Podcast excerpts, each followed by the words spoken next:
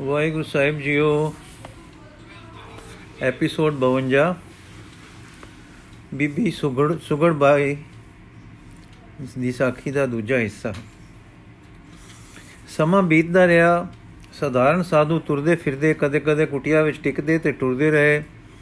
ਉਸ ਨੂੰ ਚੇਲੀ ਬਣਾਉਣ ਦੇ ਸੰਕਲਪ ਨਾਲ ਵੀ ਕਈ ਆਏ ਤੇ ਕਈ ਗਏ। ਲਿਖਿਆ ਹੈ ਕਿ ਜਿਸ ਆਉਣਾ, ਤਿਸ ਮਹੰਤ ਕਹਿਣਾ, ਅਹੋ, ਹਮਾਰੇ ਭਾਗ ਜੋ ਇਹ ਹਮਾਰੀ ਚੇਲੀ ਬਨੇ तो बड़ी बात है सो ऐसे भी कई आए थे गए पर सुगड़ो ਕਿਸੇ ਦੇ ਮਗਰ ਨਾ ਲੱਗੀ ਇੱਕ ਦਿਨ ਕਿਸੇ ਨੇ ਖਬਰ ਦਿੱਤੀ ਕਿ ਲਾਗੇ ਦੇ ਪਿੰਡ ਇੱਕ ਫਕੀਰ ਸਾਈਂ ਆਇਆ ਹੈ ਜੋ ਪੂਰਾ ਅੰਤਰਯਾਮੀ ਹੈ ਤੇ ਬਚਨ ਦੀ ਸਤਿਆ ਜਿਸ ਦੀ ਫਲਵਾਨ ਹੈ ਇਹ ਮਹਿਮਾ ਸੁਣ ਕੇ ਸੁਗੜੋ ਕੁਝ ਸਖੀਆਂ ਬਾਂਦੀਆਂ ਤੇ ਚੋਖੇ ਨੂੰ ਨਾਲ ਲੈ ਕੇ ਗਈ ਚੋਖਾ ਉਹਨਾਂ ਦਾ ਸਰਵੈਂਟ ਹੈ ਜਿਹੜਾ ਵੱਡੀ ਉਮਰ ਦਾ ਅੱਗੇ ਉਸ ਦੇ ਚੇਲੇ ਬੈਠੇ ਸਨ ਚੋਖੇ ਨੇ ਉਹਨਾਂ ਨੂੰ ਜਾ ਮਨੋਰਥ ਦੱਸਿਆ, ਪਹਿਲਾਂ ਤਾਂ ਉਹ ਖਾਣ ਨੂੰ ਪਏ ਕਿ ਸਾਡੇ ਫਕੀਰ ਸਾਈਂ ਅੱਲਾ ਵਾਲੇ ਹਨ, ਕਿਸੇ ਨੂੰ ਮਿਲ ਕੇ ਖੁਸ਼ ਨਹੀਂ। ਪਰ ਜਦ ਜਿੱਠੇ ਨੇ ਕਿ ਇਹ ਬਹੁਤ ਸ਼ਰਧਾ ਵਾਲੇ ਹਨ, ਤਾਂ ਕਹਿਣ ਲੱਗੇ ਕਿ ਸਾਡੇ ਵਿੱਚ ਇੱਕ ਬਾਲਕਾ ਹੈ। ਅੱਜਕੱਲ ਸਾਈਂ ਜੀ ਉਸ ਦੀ ਸੁਣ ਲੈਂਦੇ ਹਨ, ਉਸ ਨੂੰ ਸੱਦ ਲੈਂਦੇ ਹਾਂ, ਉਹ ਤੁਸਾਂ ਨੂੰ ਸਾਈਂ ਜੀ ਪਾਸ ਲੈ ਜਾਏਗਾ। ਉਹ ਬਾਲਕਾ ਸਦਿਆ ਗਿਆ। ਚੋਖੇ ਨੇ ਇੱਕ ਮਿਹਰ, ਇੱਕ ਮੋਹਰ ਇਸ ਅੱਗੇ ਮੱਥਾ ਟੇਕੀ। ਇਹ ਸਭਨਾਂ ਨੂੰ ਨਾਲ ਲੈ ਕੇ ਟੁਰ ਪਿਆ।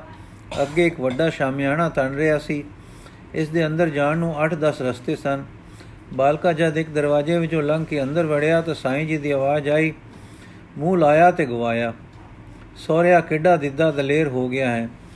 ਉੱਠਨੇ ਤੇ ਸਭ ਕਿਸੇ ਨੂੰ ਲਈ ਆਉਣਾ ਹੈ। ਰੱਬ ਨੂੰ ਖਿਡਾਉਣਾ ਜਾਂਦਾ ਹੈ, ਜੋ ਮੈਂ ਘੜ ਕੇ ਕਿਸੇ ਨੂੰ ਦੇ ਦੇਣਾ ਹੈ। ਦੁੱਧ ਪੁੱਤ ਦੀ ਲੋੜ ਹੋਵੇ ਅਸੀਸ ਦੇ ਦਿਆਂ। ਰੱਬ ਮੈਂ ਕਿੱਥੋਂ ਲਿਆਵਾਂ? ਰੱਬ ਮਰ ਕੇ ਮਿਲਦਾ ਹੈ ਮੁਰਦਿਆਂ ਨੂੰ। ਚਲਾ ਜਾ ਦੂਰ ਹੋ। ਇਹ ਗੱਲਾਂ ਸੁਣੀਆਂ ਸੁਗੜੋ ਨੇ ਤੇ ਉਸ ਦੇ ਸਾਥੀਆਂ ਨੇ। ਸਾਰੇ ਅਚੰਭਾ ਹੋ ਰਹੇ ਸਨ। ਉਸ ਦੀ ਅੰਤਰਯਾਮਤਾ ਉੱਤੇ ਕਿ ਇਸ ਨੇ ਇਹ ਕੁਝ ਕਿਛ ਬੁੱਝ ਲਿਆ ਕਿ ਅਸੀਂ ਰੱਬ ਦਾ ਰਾਹ ਪੁੱਛਣ ਵਾਸਤੇ ਆਏ ਹਾਂ। ਇਹਨਾਂ ਨੂੰ ਸਭਨਾਂ ਨੇ ਪਾਸ ਪਹੁੰਚ ਕੇ ਮੱਥਾ ਟੇਕਿਆ। ਪਹਿਲਾਂ ਤਾਂ ਫਕੀਰ ਨੇ ਕੁੱਤਕਾ ਚੁੱਕਿਆ ਮਾਰਨ ਨੂੰ ਪਿੱਠ ਟੰਬਰ ਗਿਆ। ਅਹੋ, ਇਸ ਮਾਈ ਦੇ ਮੱਥੇ ਤੇ ਤਾਂ ਭਾਗ ਦੀ ਰੱਤੀ ਹੈ। ਇਹ ਤਾਂ ਸ਼ਹਿਨशाह ਦੀ ਹੈ। ਹਾਂ, ਮੇਲਾ ਮਿਲੇਗਾ। ਘਾਲ ਮਨਜ਼ੂਰ ਪਈ ਹੈ ਮਿਲੇਗਾ ਜੀ ਮਿਲੇਗਾ ਸੁਗੜੋ ਨੇ ਪੰਜ ਮੋਹਰਾ ਮੱਥਾ ਟੇਕੀਆਂ فقیر نے بوا کے پرے سٹیاں۔ ہم کو ٹھگتی ہے۔ اس ناگن سے فقیروں کو کیا مطلب؟ لے جا۔ مولا بکتا ہے سونے کے بھاؤ مولا کا دام سر ہے۔ سسری، اگر طلب مولا ہے تو ہاتھ دو دو دنیا سے۔ ہیں؟ ہم خدا خی، خائی، او ہم دنیائی دوں۔ ਹਮ ਖੁਦਾ ਖਾਈ, ਹਮ ਖੁਦਾ ਖਾਈਓ, ਹਮ ਦੁਨਿਆਈ ਦੂ। ਇਹ ਖਿਆਲ ਅਸਤੋ ਮੁਹਾਲ, ਅਸਤੋ ਜਨੂ। ਨਾਲੇ ਰੱਬ ਮੰਗਣੀ ਹੈ, ਨਾਲੇ ਕਮੀਨੀ ਦੁਨੀਆ। ਇਹ ਖਿਆਲ ਸੁਦਾਪਣੇ ਦਾ ਖਿਆਲ ਹੈ ਇਸ ਦਾ ਸਿਰੇ ਚੜਨਾ ਕਠਨ ਹੈ। ਸਾਰੀ ਲੁਟਾ ਦੇ ਮਾਲ ਦੌਲਤ, ਫਕੀਰ ਸੇ ਮਸਖਰੀ ਕਰਨਾ ਛੋੜ ਦੇ। ਕਮਲੀ ਪਹਿਨ, ਫਿਰ ਆ ਤੁਝ ਕੋ ਅੱਲਾ ਮਿਲਾ ਦੇ। ਦੌਲਤ ਵੀ ਪਾਸ ਰਹੇ, ਅਮੀਰੀ ਠਾਠ ਵੀ ਰਹੇ। ہیں، ریشم کے گدیلوں پر خدا ڈھونڈتی ہے۔ پڑھو قصہ ادم ابراہیم کا۔ بادشاہی چھوڑ کر میلہ ملا۔ بس اب جاؤ، تیرے پر رحمت جھوم رہی ہے۔ فقیر کو بھی ترس ہے، پر تیرے اور خدا کے درمیان پردہ حیا، حائل ہے۔ دولت کا پردہ کھینچ دے، خدا حاضر ہے۔ بس جاؤ، مال دولت سے ناطہ توڑ کر آؤ۔ لٹا کے اللہ کے نام پر فقیروں کو اٹک اٹک کے حاضر۔ مندو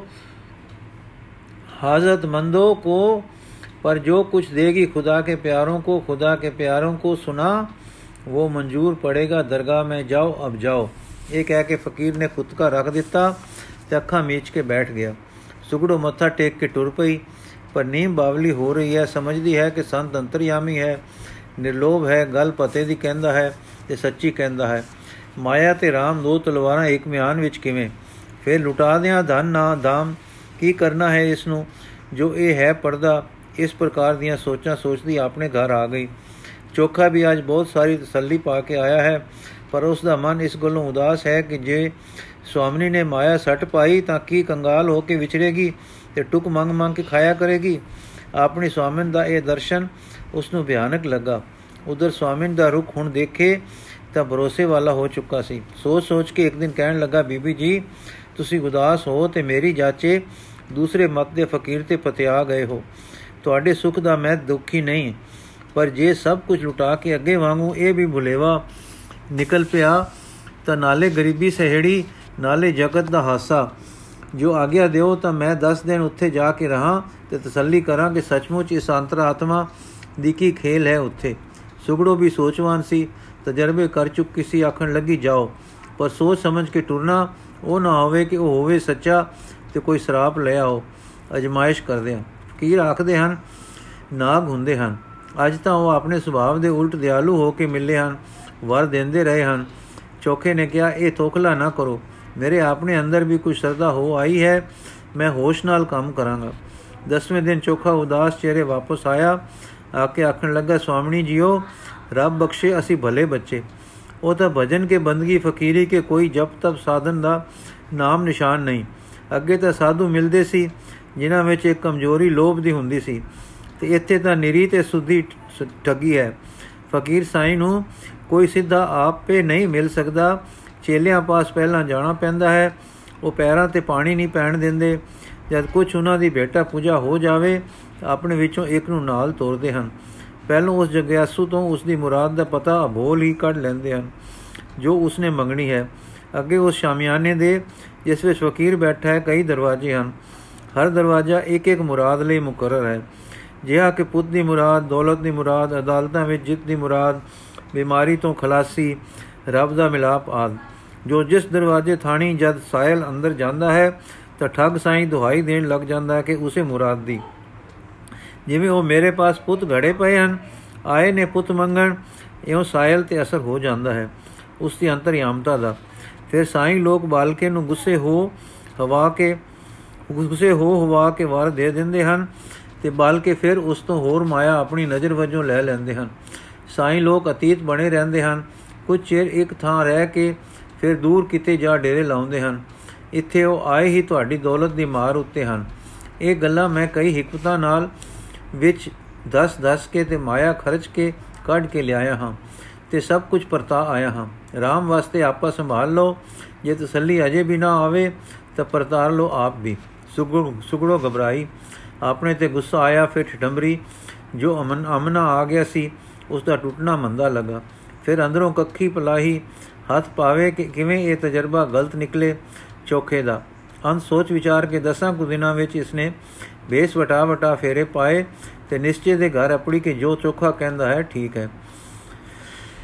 ਉਪਰਲੀ ਗੋਤ, ਇਸ ਪਰਤਾਵੇ ਮਗਰੋਂ ਸੁਗੜੋ ਦੇ ਮਨ ਵਿੱਚ ਅਨੋਖਾ ਵਟਾਓ ਹੋਇਆ।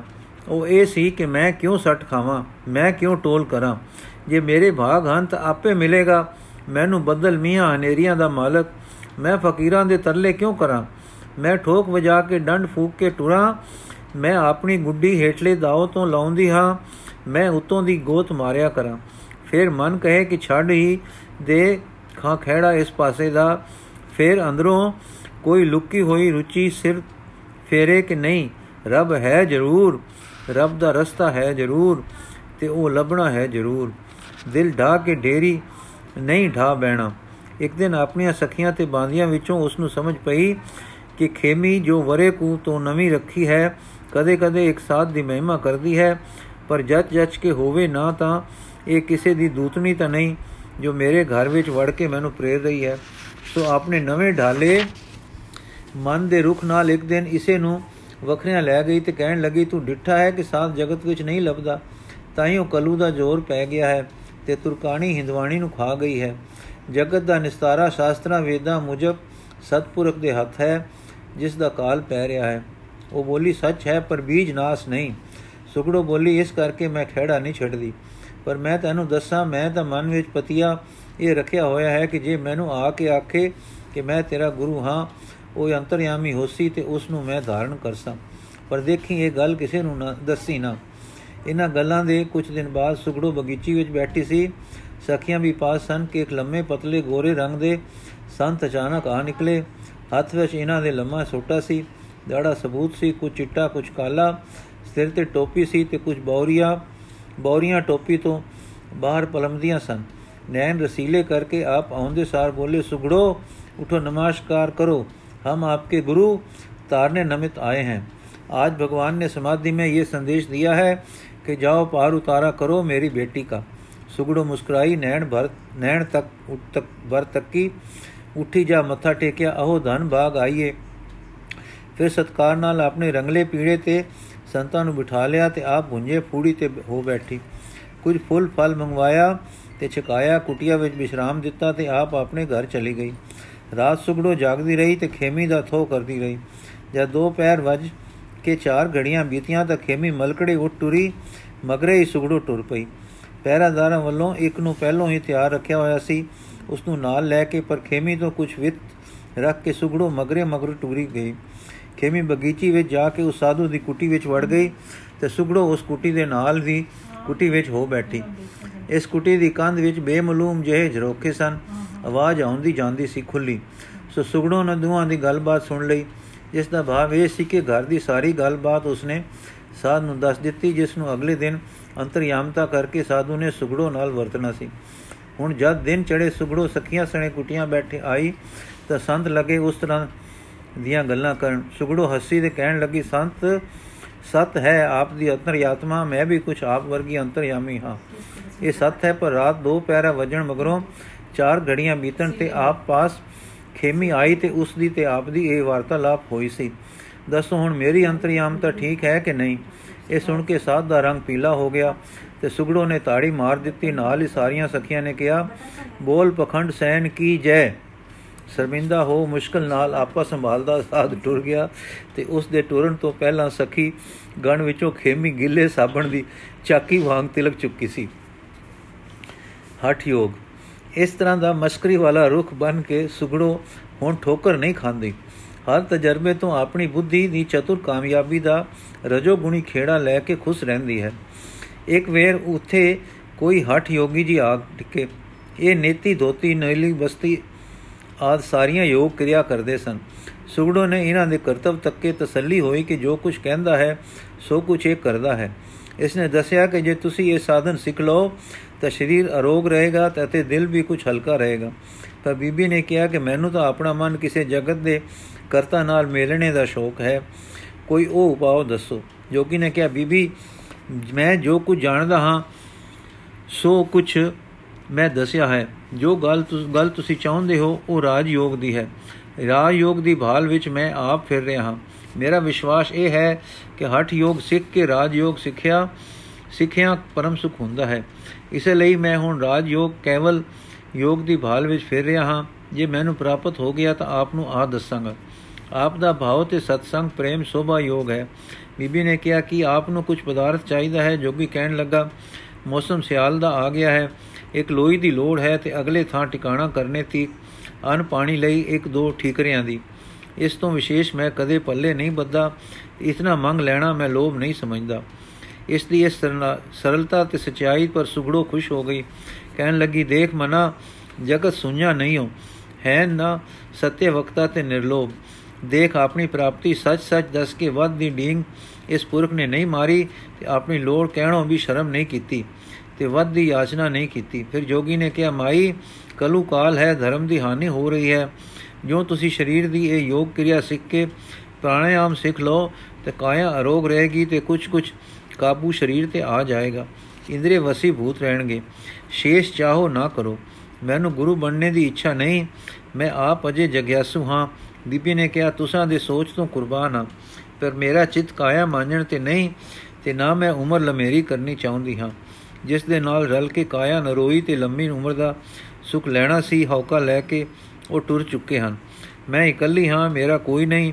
ਇਕਲ ਦੀ ਉਮਰ ਨਾ ਵਧੇ ਤਾਂ ਚੰਗੀ ਹੈ, ਪਰ ਤੁਸੀਂ ਜੇ ਕੋਈ ਹਲਕਾ ਜਿਹਾ ਪ੍ਰਾਣਾਯਾਮ ਸਿਖਾ ਸਕੋ ਕਿ ਜਿਸ ਲਈ ਨੌਲੀ ਧੋਤੀ ਆਦ ਕਰਮਾਂ ਦੀ ਲੋੜ ਨਾ ਹੋਵੇ, ਤਾਂ ਕਿਰਪਾ ਹੈ।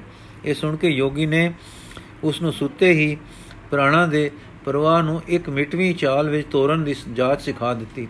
ਇਸ ਤੋਂ ਮਗਰੋਂ ਇੱਕ ਉਦਾਸੀ ਸਾਧੂ ਆਏ ਤੇ ਕੁਝ ਦਿਨ ਚਿਰ ਟਿੱਕੇ, ਉਹ ਵੀ ਬਨ, ਉਹ ਵੀ ਹਟ ਯੋਗ ਵਾਲੇ ਰੁਕ ਵੱਲ ਰੁਕ ਕਰ ਗਏ ਹੋਏ ਸਨ। ਸੁਗੜੋ ਨੂੰ ਇਸ ਦੀ ਲੋੜ ਨਾ ਸੀ। ਵਿਦਾਂਤ। ਇੱਕ ਦਿਨ ਇੱਕ ਸਾਧੂ ਆ ਗਏ ਵਿਸ਼ਵਾਨੰਦ। ਆਖਣ ਲੱਗੇ, ਸੁਗੜੋ, ਸ਼ਿਵੋ ਹੋ, ਸ਼ਿਵੋ ਹੰ ਸ਼ਿਵੋ ਹੰ। ਸੁਗੜੋ ਨੇ ਨਮਸਕਾਰ ਕੀਤੀ, ਆਦਰ ਨਾਲ ਬਿਠਾਇਆ। ਆਪ ਬੋਲੇ, ਸੁਣ ਬੇਟਾ, ਜਬ ਤਬ ਸਾਧਨ ਦਾ ਸਮਾਂ ਨਹੀਂ, ਗਿਆਨ ਦਾ ਸਮਾਂ ਹੈ। ਕਲਿਆਣ ਸਰੂਪ ਇੱਕ ਸ਼ਿਵ ਪਰਿਪੂਰਨ ਹੈ। ਮੈਂ ਔਰ ਉਹ ਦੋ ਨਹੀਂ। ਉਸੇ ਦਾ ਪ੍ਰਭਾਵ ਹੈ, ਉਹੀ ਹੈ ਨਾਨਤ ਵਿੱਚ ਦਿਸ ਰਿਹਾ ਇੱਕ ਚਿਦ ਘਨ ਦੇਵ। ਸ਼ਿਵੋ ਸ਼ਿਵੋ ਹਮ ਸ਼ਿਵੋ ਹਮ। ਅਸਾਂ ਚੁਮਾਸਾ ਦੋਲ ਦੋਲ ਤਾਲੇ ਕਟਿਆ ਹੈ। ਆਹਾ, ਕੈਸਾ ਸੁੰਦਰ ਛੰਭ ਹੈ। ਬੇੜਾ, ਬੋੜਾਂ ਦੀ ਛਾਵੇਂ, ਚਾਰ ਚੁਫੇਰੇ ਠੰਡੀ ਘਣੀ ਛਾਂ। ਉੱਤੇ ਸੁਣੀ ਸੀ ਅਸਾਂ ਤੁਸਾਂ ਦੀ ਜਗਿਆਸਾ ਤੇ ਨਿਰਾਸ਼ਤਾ। ਪਰ ਤੁਹਾਡਾ ਹਟ, ਤ੍ਰਿਆ ਹਟ ਸਤ ਸੰਗ ਦਾ ਹੈ। ਕਿਹੜਾ ਨਾ ਛੜ ਛੜਨੇ ਦਾ। ਅਸੀਂ ਕਿਹਾ, ਇਹ ਹੈ ਜਗਿਆਸੂ। ਦੇਖ ਬੇਟਾ, ਜਗਤ ਸਾਧੂ ਨੂੰ ਢੂੰਡਦਾ ਹੈ, ਪਰ ਅਸਲ ਸਾਧੂ ਜਗਿਆਸੂ ਨੂੰ ਢੂੰਡਦਾ ਹੈ। ਉਸ ਨੂੰ ਸ਼ੌਕ ਹੁੰਦਾ ਹੈ, ਇਹ ਬ੍ਰਹਮ ਵਿਦਿਆ ਜਿਵੇਂ ਮੈਨੂੰ ਪ੍ਰਾਪਤ ਹੋਈ ਹੈ, ਕਿਸੇ ਨੂੰ ਮੈਥੋਂ ਪ੍ਰਾਪਤ ਹੋਵੇ। ਇਸ ਲਈ ਆਏ ਹਾਂ ਕਿ ਤੇਰੀ ਹਾਂਡ ਮੁਕੇ। ਤੂੰ ਵੇਦਾਂਤ ਦੇ ਪਰਮ ਸਿਧਾਂਤ ਨੂੰ ਸਮਝ ਕੇ ਉਸ ਸੂਰਨ ਸਵਰਨ ਦੀ ਤਰ੍ਹਾਂ ਟਿਕ ਜਾਏ, ਜੋ ਕੁਠਾਲੀ ਵਿੱਚ ਪਿਆ ਘਬਰਾਉਂਦਾ ਹੈ, ਪਰ ਜਦੋਂ ਸੁੱਧ ਹੋ ਜਾਂਦਾ ਹੈ, ਤਾਂ ਫਿਰ ਟਿਕ ਜਾਂਦਾ ਹੈ। ਇਹ ਕਹਿ ਕੇ ਵਿਸ਼ਵਾਨੰਦ ਨੇ ਕੁਝ ਪਦ ਪਦਾਰਥ ਵੇਦਾਂਤ ਦੇ ਕਹੇ ਤੇ ਸਿਧਾਂਤ ਵੀ ਸੁਣਾਇਆ। ਫਿਰ ਕਹਿਣ ਲੱਗੇ ਕਿ हे ਦੇਵੀ, ਤੂੰ ਬ੍ਰਿਜ ਭਾਸ਼ਾ ਪੜ੍ਹੀ ਹੈ, ਫਾਰਸੀ ਦੇ ਕੁਝ ਪਦ ਪਦਾਰਥ ਜਾਣਦੀ ਹੈ ਕੁਝ ਸੰਸਕ੍ਰਿਤ ਦੇ ਸ਼ਲੋਕ ਵੀ ਤੇਰੇ ਯਾਦ ਹਨ ਹੁਣ ਲੱਗ ਕੇ ਸੰਸਕ੍ਰਿਤ ਪੜ੍ਹ ਤੇ ਬ੍ਰਹਮ ਸੂਤਰ ਤੇ ਵੇਦਾਂਤ ਪਰਿਭਾਸ਼ਾ ਆਦ ਵਿਚਾਰ ਲੈ, ਫਿਰ ਸੁਖੀ ਹੋ ਜਾਏਂਗੀ। ਬਸ ਹੁਣ ਸਾਨੂੰ ਕੁਝ ਫਲ ਖਿਲਾ ਦੇ ਔਰ ਛੁੱਟੀ ਦੇ ਦੇ, ਅਸੀਂ ਹੁਣ ਜਾਵਾਂਗੇ। ਤੂੰ ਸਾਥੋਂ ਲੈਣੇ ਦੇਣੇ ਦਾ ਪ੍ਰਯੋਜਨ ਨਹੀਂ, ਜਿਸ ਬਾਤ ਵਿੱਚ ਲੱਗ ਕੇ ਅਸੀਂ ਸੁਖੀ ਹਾਂ ਤੁਸਾਂ ਨੂੰ ਉਸ ਦਾ ਪਤਾ ਦੇਣਾ ਸੀ। ਸਾਡਾ ਨਾਮ ਵਿਸ਼ਵਾਨੰਦ ਹੈ, ਪਰ ਅਸੀਂ ਆਪ ਨੂੰ ਬਿਲਾਸਾਨੰਦ ਮੰਨਦੇ ਹਾਂ। ਵੇਦਾਂਤ ਦੇ ਬਚਨ ਬਿਲਾਸ ਵਿੱਚ ਆਨੰਦ ਕਹਿੰਦੇ, ਰਹਿੰਦੇ ਹਨ। ਇਹ ਕਹਿ ਕੇ ਤੌੜੀ ਮਾਰ ਤੌੜੀ ਮਾਰ ਕੇ ਹੱਸੇ, ਸ਼ਿਵੋ ਹੰ। ਇਹ ਕਹਿ ਕੇ ਚੁੱਪ ਹੋ ਗਏ। ਬੀਬੀ ਨੇ ਹੁਣ ਦੋ ਆਦਮੀ ਸੱਦੇ, ਇੱਕ ਤਾਂ ਪੰਡਿਤ ਸੀ, ਜੋ ਬੀਬੀ ਨੇ ਨੌਕਰ ਰੱਖਿਆ ਹੋਇਆ ਸੀ, ਜੋ ਇਸ ਨੂੰ ਰੋਜ਼ ਯੋਗਾ, ਯੋਗ ਵਸ਼ਿਸ਼ ਦੀ ਕਥਾ ਸੁਣਾਉਂਦਾ ਹੁੰਦਾ ਸੀ। ਇੱਕ ਮੌਲਵੀ ਸੀ, ਜੋ ਰੋਜ਼ ਮੌਲਾਨਾ ਰੂਮ ਦੀ ਮਸਨਵੀ ਸੁਣਾਇਆ ਕਰਦਾ ਸੀ। ਵਿਸ਼ਵਾਨੰਦ ਜੀ ਪੰਡਿਤ ਨੂੰ ਦੇਖ ਕੇ ਪ੍ਰਸੰਨ ਹੋ ਗਏ। ਉਸ ਨੂੰ ਕਹਿਣ ਲੱਗੇ, ਪੰਡਿਤ ਜੀ, ਬੀਬੀ ਨੂੰ ਯੋਗ ਵਸ਼ਿਸ਼ ਸੁਣਾ ਕੇ ਬ੍ਰਹਮ ਸੂਤਰ ਦੇ ਵਿਧਾਨ ਪਰਿਭਾਸ਼ਾ ਪੜਾ ਦਿਓ। ਇਸ ਨੂੰ ਆਪਣਾ ਬੋਧ ਹੋ ਜਾਏ ਕਿ ਸਰਬ ਸ਼ਿਵ ਹੈ ਤੇ ਮੈਂ ਸ਼ਿਵ ਹਾਂ। ਪੰਡਤ ਨੇ ਕਿਹਾ ਕਿ ਗ੍ਰੰਥ ਇੱਥੇ ਮਿਲਦੇ ਨਹੀਂ। ਕਾਸ਼ੀ ਕਿਸੇ ਨੂੰ ਭੇਜ ਕੇ ਮੰਗਵਾ ਲੈਸਾਂ ਤੇ ਜਿਵੇਂ ਆਪਨੇ ਕਿਹਾ ਹੈ ਕਰਸਾਂ ਇਉਂ ਗੱਲਾਂ ਬਾਤਾਂ ਕਰਕੇ ਵਿਸ਼ਵਾਨੰਦ ਜੀ ਚਲਦੇ ਰਹੇ। ਸੁਗੜੋ ਨੂੰ ਭੁੱਖ ਸੀ ਸਖਣੇ, ਅੰਦਰ ਨੂੰ ਭਰਨ ਦੀ। ਨਿਰਾ ਗੱਲਾਂ ਬਾਤਾਂ ਦਾ ਗਿਆਨ ਤਾਂ ਉਹ ਪੰਡਤ ਤੋਂ ਰੋਜ਼ ਸੁਣੀ ਲੈਂਦੀ ਸੀ। ਸੋ ਸਾਧੂ ਨੂੰ ਅਟਕਾਇਆ ਨਾ, ਪਰ ਸੁਗੜੋ ਸੋਚੀ ਪੈ ਗਈ ਕਿ ਭਾਵੇਂ ਇਹ ਸਾਧੂ ਕਰਨੇ ਵਾਲੇ ਨਹੀਂ ਸਨ, ਪਰ ਜੋ ਪੜਿਆ ਸਾਨੇ, ਉਹ ਕਿਹਾ ਨੇ ਤੇ ਕੋਈ ਲਾਲਚ ਵੀ ਨਹੀਂ ਕੀਤਾ ਨੇ। ਹੈ ਨਾ ਜਗਤ ਵਿੱਚ ਨਿਰਲੋਭਤਾ? ਆਏ ਵੀ ਆਪ ਹਨ ਚੱਲ ਕੇ, ਠਹਿਰੇ ਵੀ ਨਹੀਂ। ਇਹ ਲੱਛਣ ਮਨਾ ਸਮਝ ਲੈ। ਹੁਣ ਤੇਰੀ ਕਿਸਮਤ ਖੁੱਲਣ ਦੇ ਹਨ। ਇਸੇ ਤਰ੍ਹਾਂ ਕੋਈ ਆ ਮਿਲੇਗਾ, ਹੋਵੇਗਾ ਦਿਆਲ ਤਾਂ ਦੇਵੇਗਾ ਬੁਲਾਏ ਕੇ। ਸ਼ਕਤੀ کتھا وارتا ستسنگ آئے گئے، سادھو کی سیوا ٹوری رہی۔ سماں پا کے ایک ہو ساھو آئے۔ انہوں نے سمت دیتی کہ ہے سگڑو تو ویدانت سن رہی ہے استے اس سے تیرے من کی چترتا بڑھے گی۔ تجھ کو سمجھ پڑے گی کہ تیو ہے توں ہی برہم ہے پر ترم ہویں گی نہیں۔ کیونکہ وہ تو نروکلپ اسگ ترگنا تیت اپنے آپ میں ستھت ہے۔ تو اسی طرح ਉਸ ਦੇ ਸੰਗ ਜਲ ਮੈਂ ਜਲਵਤ ਸਮਾ ਨਹੀਂ ਗਈ ਤੇਰੇ میں کریا اور ستیا ہے، یہ کیا ہے بچار؟ یہ ہے شکتی۔ وہ شیو تے نرگن اتیت اسنگ ہے۔ ہاں اس کی شکتی ہے جو برہمنڈ کا کھیل کر رہی ہے۔ یہ لوگ تے شکتی کو ہی سب کچھ مانتے ہیں۔ اکثر کہتے ہیں کہ شکتی ہی شیو ہے۔ شیو ہی شکتی ہے، پر میں شکتی کو شیو کی مانتا ہوں۔ سو جہاں تو ہیں وہاں شکتی ہے۔ اتپت، پرلے، پالن سب شکتی کا کام ہے۔ سو تو شکتی کی اپاسنا کر آپنے میں شکتی کا ادیپن کر، شکتی پا کر سدا شیو کو پائیں گی۔ شکتی شیو میں لے جائے گی۔ سگڑوں نے پوچھا کہ اس دا موڈ کتوں کتوں کراں؟ تو اس نے دسیا کہ کالی کی پرتما کا استھاپن کرو، اس کا مندر بناؤ، اس کے پوجن اور پرتک کرنے کی ودھی میں بتاؤں گا۔ کچھ دن اس دے اپدیش سن کے سگڑوں دی روچی اس پاسے ول نہ ودی ਸਗੋਂ ਘਟਦੀ ਗਈ। ਚਾਹੇ ਇਹ ਸਾਧੂ ਆਪਣੇ ਮਤ ਅਨੁਸਾਰ ਗੱਲਾਂ ਦੱਸਦਾ ਸੀ, ਪਰ ਸੁਗੜੋ ਨੂੰ ਪਹਿਲੇ ਤਜਰਬਿਆਂ ਕਰਕੇ ਭਰਮ ਪੈਂਦਾ ਸੀ। ਇੱਕ ਦਿਨ ਸੁਗੜੋ ਨੇ ਉਸ ਨੂੰ ਕਹਿ ਦਿੱਤਾ ਕਿ ਸ਼ਕਤੀ ਸ਼ਕਤੀ ਦੇ ਨਾਲ ਹੈ, ਉਸ ਤੋਂ ਜੁਦਾ ਹੋ ਨਹੀਂ ਸਕਦੀ। ਜੇ ਜੁਦਾ ਹੋਵੇ ਤਾਂ ਦੋ ਸਰਬ ਸ਼ਕਤੀਮਾਨ ਯੁਕਤੀ ਨਾਲ ਸਿੱਧ ਨਹੀਂ ਹੋ ਸਕਦੇ। ਮੇਰੀ ਰੁਚੀ ਸ਼ਕਤੀਆਂ ਦੇ ਮੂਲ ਸਰਬ ਸ਼ਕਤੀਮਾਨ ਵੱਲ ਹੈ। ਇਸ ਕਰਕੇ ਮੈਨੂੰ ਉਸ ਦਾ ਪੂਜਨ ਤੇ ਪ੍ਰਾਪਤੀ ਵਧੇਰੇ ਪਸੰਦ ਹੈ। ਕਿਉਂ ਕਹਿ ਕੇ ਸਾਧੂ ਨੂੰ ਸਨਮਾਨ ਨਾਲ ਟੋਰ ਦਿੱਤਾ। ਕਿਉਂਕਿ ਸੁਗੜੋ ਨੂੰ ਨਿਸ਼ਚੈ ਨਹੀਂ ਸੀ ਹੋਇਆ ਕਿ ਇਹ ਨਿਰਾ ਮਾਇਆ ਪ੍ਰੇਮੀ ਪੁਰਖ ਸੀ ਜਾਂ ਆਪਣੇ ਮਤ ਦਾ ਪ੍ਰਚਾਰਕ ਸੀ। ਇਸ ਮਤ ਦੀ ਪੂਰੀ ਵਾਕਫੀ ਵਾਕਫੀ ਨਾ ਹੋਣ ਕਰਕੇ ਸਾਧੂ ਦੀਆਂ ਗੱਲਾਂ ਤੋਂ ਉਸ ਨੂੰ ਕੁਝ ਹੋਰ ਸ਼ੱਕ ਸੁਬੇ ਪੈਣ ਲੱਗ ਪਏ ਸਨ। ਧਰਮ ਤੋਂ ਬਾਹਰ, ਸੁਗੜੋ ਹੁਣ ਚਤੁਰ ਹੋ ਗਈ ਸੀ। ਮਤ ਮਤਾਂਤਰਾਂ ਦੇ ਥੋ ਪੈ ਗਏ ਸਨ। ਵਿਦਿਆ ਦੇ ਪਦ ਪਦਾਰਥ ਵੀ ਸੁਣਨ ਵਿੱਚ ਆ ਗਏ ਸਨ, ਪਰ ਕਿਸੇ ਸ਼ੈ ਨੇ ਇਸ ਨੂੰ ਆਪਣੇ ਵਿੱਚ ਮੋਹਿਤ ਨਹੀਂ ਕੀਤਾ। ਬੁੱਧੀ ਮੰਝਦੀ ਗਈ ਆਚਾਰਨ ਦ੍ਰਿੜ ਹੁੰਦਾ ਗਿਆ, ਪਰ ਕੋਈ ਭੁੱਖ ਅੰਦਰ ਲੱਗੀ ਰਹੀ। ਜੋ ਇਉਂ ਦੀ ਸੀ ਕਿ ਜੋ ਗੱਲ ਸਮਝ ਲਵੇ, ਉਹ ਨਿਰੀ ਜਾਣਨੇ ਮਾਤਰ, ਫਿਲਸਫਾ ਮਾਤਰ, ਸਮਝ ਨੂੰ ਮਾਨਣੇ ਮਾਤਰ ਦਾ ਹੋਵੇ, ਉਸ ਅੰਦਰਲੇ ਦੀ ਕਾਇਆ ਕਲ ਪਲਟ ਕਰ ਦੇਵੇ। ਇਹਨਾਂ ਸਮਿਆਂ ਵਿੱਚ ਇੱਕ ਸਾਧੂ ਆ ਗਿਆ ਜੋ ਬੀਬੀ ਨੂੰ ਮਿਲ ਕੇ ਉਸ ਦੇ ਤਜਰਬੇ ਤੇ ਖਿਆਲ ਸੁਣ ਕੇ ਬੜਾ ਹੱਸਿਆ ਤੇ ਕਹਿਣ ਲੱਗਾ, ਕਿਉਂ ਆਪਣਾ ਸੁੰਦਰ ਸਰੀਰ ਔਰ ਉੱਤਮ ਜੀਵਨ ਬਿਰਥਾ ਵਹਿਮਾਂ ਵਿੱਚ ਗਵਾ ਰਹੀ ਹੈ। ਕਿਉਂ? ਆਪਣਾ ਪਦਾਰਥ ਫੁਕਰਿਆਂ ਤੇ ਵੀਟ ਰਹੀ ਹੈ। ਆਨੰਦ ਰਹੋ, ਆਨੰਦ ਲੈ ਲਓ ਔਰ ਆਨੰਦ ਕੇ ਨਾਲ ਯਾਤਰਾ ਸੰਪੂਰਨ ਕਰੋ।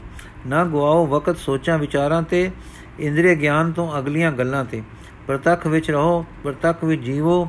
ਇੰਦਰੀ ਗਿਆਨ ਤੋਂ ਪਰੇ ਕੁਝ ਨਹੀਂ ਹੈ। ਖਾਓ, ਪੀਓ ਮौज ਕਰੋ। ਪਹਿਲਾਂ ਤਾਂ ਇਸ ਦੀਆਂ ਮੋਟੀਆਂ-ਮੋਟੀਆਂ ਗੱਲਾਂ ਸੁਗੜੋਂ ਨੂੰ ਚੰਗੀਆਂ ਲੱਗੀਆਂ। ਪਰ ਪਿੱਛੋਂ ਸਮਝ ਪਈ ਉਸ ਕਿ ਇਹ ਧਰਮ ਦਾ ਵਿਰੋਧੀ ਇਸ ਲਈ ਨਹੀਂ ਕਿ ਇਸ ਨੂੰ ਧਰਮ ਤੋਂ ਪਰੇ ਕੁਝ ਲੱਭਾ ਹੈ। ਇਹ ਜਗਤ ਦੇ ਭਲੇ ਦੇ ਖਿਆਲ ਨਾਲ ਆਪਣੀ ਕੋਈ ਨਿਸ਼ਚਿਤ ਕੀਤੀ ਬਾਤ ਕਹਿ ਰਿਹਾ ਹੈ, ਪਰ ਇਹ ਕਿ ਇਸ ਪ੍ਰਕਾਰ ਦਾ ਖਿਆਲ ਦੇ ਕੇ ਆਪਣੀ ਸੰਪਰਦਾ ਟੋਰ ਕੇ ਉਸੇ ਐਸਵਜ ਪ੍ਰਤਾਪ ਦੇ ਬਣਾਉਣ ਦੇ ਫਿਕਰ ਵਿੱਚ ਹੈ, ਜਿਸ ਨੂੰ ਦੂਸਰਿਆਂ ਵਿੱਚ ਦੁਸ਼ਣ ਰੂਪ ਕਰਕੇ ਦੱਸਦਾ ਹੈ। ਲੋੜਵੰਦ ਹੈ ਤੇ ਲੋੜ ਨੂੰ ਛੁਪਾਉਂਦਾ ਹੈ, ਪਰ ਦੂਸਰੀ ਤਰ੍ਹਾਂ ਲੋਕਾਂ ਨੂੰ ਧਰਮ ਮਾਰਗ ਤੋਂ ਖੇੜ ਕੇ ਆਪਣੇ ਮਨੋਰਥ ਪੂਰਨ ਕਰਨੇ ਦੇ ਆਹਰ ਵਿੱਚ ਹੈ। ਇਸ ਆਦਮੀ ਦੇ ਸਿੱਧੇ ਖਿਆਲ ਜਗਤ ਪਿਆਰ ਦੇ ਦਾਅਵੇ ਤੇ ਨੇਕੀ ਦੇ ਧਰੂਵੇ ਸੁਣ ਕੇ ਤਾਂ ਕੁਝ ਰੀਜੀ ਸੀ, ਪਰ ਉਸ ਦੇ ਅੰਦਰ ਵੀ ਉਹ ਤ੍ਰਿਸ਼ਨਾ, ਉਹ ਈਰਖਾ, ਉਹ ਆਪਣੇ ਤੋਂ ਬਿਨ ਖਿਆਲ ਰੱਖਣ ਵਾਲਿਆਂ ਨਾਲ ਦੁਐਕ ਸੁਗੜੋਂ ਨੂੰ ਨਜ਼ਰੀ ਪੈ ਗਈ। ਹੁਣ ਉਸ ਨੂੰ ਨਿਸ਼ਚੈ ਹੋ ਗਿਆ ਕਿ ਧਰਮ ਦੇ ਪਰਦੇ ਹੇਠ ਜਾਂ ਧਰਮ ਤੋਂ ਬਾਹਰ ਹੋ ਕੇ ਲੋੜਵੰਦ ਲੋਕ নানা ਤਰ੍ਹਾਂ ਦੇ ਜਾਲ ਤਣ ਰਹੇ ਹਨ। ਨਾ ਦੇਸ਼ ਹੈ ਨਾ ਦੋਸ਼ ਹੈ ਧਰਮ ਦਾ, ਨਾ ਦੋਸ਼ ਹੈ ਆਚਾਰੀਆਂ ਦਾ ਤੇ ਨਾ ਦੋਸ਼ ਹੈ ਧਰਮ ਪੁਸਤਕਾਂ ਦਾ। ਜਗਤ ਦੀ ਕੁਝ ਰਚਨਾ ਹੀ ਐਸੀ ਹੈ ਜਾਂ ਮਨੁੱਖ ਦੀਆਂ ਲੋੜਾਂ ਹੀ ਕੁਝ ਐਸੀਆਂ ਹਨ ਕਿ ਉਹ ਧਰਮ ਅਧਰਮ ਜਾਂ ਧਰਮ ਤੋਂ ਬਾਹਰ ਜਿੱਥੇ ਦਾਅ ਲੱਗੇ ਸਵਾਰਥ ਸਿੱਧੀ ਤੋਂ ਦੇ ਮਗਰ ਲੱਗ ਰਿਹਾ ਹੈ। ਜੇ ਰਾਜਸੀ ਮੰਡਲਾਂ ਵਿੱਚ ਸਵਾਰਥੀ ਲੋਕਾਂ ਨੂੰ ਜ਼ੋਰ ਜ਼ੁਲਮ ਕਰਦੇ ਤੱਕੇ ਤੱਕੋ ਤਾਂ ਰਾਜ ਨੂੰ ਮਾੜਾ ਕਹੀਦਾ ਹੈ। ਕਸੂਰ ਹੈ ਸਵਾਰਥੀਆਂ ਦਾ। ਜੇ ਧਰਮ ਮੰਡਲ ਵਿੱਚ ਸਵਾਰਥੀ ਆ ਘੁਸਦੇ ਤੇ ਸਵਾਰਥ ਸਿੱਧੀ ਲਈ ਇਸ ਦੇ ਵੇਖ ਨੂੰ ਵਰਤਦੇ ਹਨ, ਤਾਂ ਕਸੂਰ ਹੈ ਸਵਾਰਥੀਆਂ ਦਾ। ਤੇ ਖਿਆਲ ਕਰੀਦਾ ਹੈ ਧਰਮ ਦਾ ਪੱਕ ਖੀ ਛੱਡੋ। ਜੇ ਭਾਈਚਾਰੇ ਵਿੱਚ ਜਾਓ ਤਾਂ ਸਵਾਰਥੀ ਪ੍ਰਧਾਨ ਹਨ। ਵਿਦਿਆ ਮੰਡਲਾਂ ਵਿੱਚ ਵੀ ਇਹਨਾਂ ਦੀ ਚੌਧਰ ਹੈ। ਇਹ ਟੋਲਾ ਜਗਤ ਨੂੰ ਕਿਸੇ ਮੰਡਲ ਵਿੱਚ ਵੀ ਸੁਖ ਨਹੀਂ ਲੈਣ ਦਿੰਦਾ। ਸੋ ਕੋਈ ਮਾਰਗ, ਕੋਈ ਸਾਧਨ ਐਸਾ ਹੋਵੇ ਕਿ ਜਗਤ ਵਿੱਚੋਂ ਸਵਾਰਥ ਘਟੇ ਤੇ ਸਵਾਰਥੀ ਕਿਸੇ ਸੰਤੋਖ ਤੇ ਦਇਆ ਵਿੱਚ ਆਉਣ। ਇਸ ਤਰ੍ਹਾਂ ਦੇ ਅਨੇਕ ਵਿਚਾਰਾਂ ਮਗਰੋਂ ਸੁਗੜੋਂ ਨੂੰ ਇਹ ਗੱਲ ਫੁਰੀ ਕਿ ਹੁਣ ਸਵਾਰਥ ਦਾ ਹੀ ਭੇਖ ਬਣਾ ਕੇ ਟੋਲ ਕਰੋ। ਜਿਵੇਂ ਧਰਮ ਭਾਵ ਵਿੱਚ ਟੋਲ ਕਰਦਿਆਂ ਸਵਾਰਥੀ ਹੀ ਵਿਸ਼ੇਸ਼ ਟਕਰੇ ਹਨ, ਤੱਕੋ ਸਵਾਰਥ ਦੇ ਭੇਖ ਵਿੱਚ ਭਲਾ, ਜੇ ਟੋਲ ਕੀਤਿਆਂ ਕੋਈ ਬੇਲਾਗ, ਬੇਗਜ ਪਰਮਾਰਥੀ, ਪਰ ਸਵਾਰਥੀ ਟਕਰ ਜਾਏ ਤਾਂ। ਇਹ ਵਿਚਾਰਾਂ ਉਸ ਨੂੰ ਚੋਖਾ ਚਿਰ ਖਾਂਦੀਆਂ ਰਹੀਆਂ। ਅੰਤ ਉਸਨੇ ਮਨ ਵਿੱਚ ਫੈਸਲਾ ਕਰ ਲਿਆ ਕਿ ਇਹ ਕਿਸੇ ਨੂੰ ਨਾ ਦੱਸਿਆ ਕਿ ਮੇਰੇ ਮਨ ਦਾ ਮਨੋਰਥ ਕੀ ਹੈ। ਇਹ ਹੁਣ ਉਹ ਚੁੱਪ ਹੋ ਗਈ। ਕਈ ਦਿਨ ਬੋਲੀ ਨਹੀਂ ਫਿਰ ਪੰਡਤ ਮੌਲਵੀ ਵਿਦਾ ਕਰ ਦਿੱਤੇ, ਸਤਸੰਗ ਛੋੜ ਦਿੱਤਾ। ਦਿਨੇ ਰਾਤ ਸਿਰ ਮੁੱਦੇ ਪਈ ਰਿਆ ਕਰੇ, ਜਾਂ ਅੱਖੀ ਮੀਟ ਕੇ ਸਮਾਧੀ ਜਈ ਲਾ ਕੇ ਬੈਠੀ ਰਿਆ ਕਰੇ। ਲਗਭਗ 40 ਦਿਨ ਇਸ ਤਰ੍ਹਾਂ ਬੀਤ ਗਏ। ਨੌਕਰ ਜਾਕਰ ਸਖੀਆਂ ਬੰਦੂ ਸਾਰੇ ਘਬਰਾ ਗਏ ਕਿ ਪਤਾ ਨਹੀਂ ਕੀ ਹੋਣ ਲੱਗਾ ਹੈ।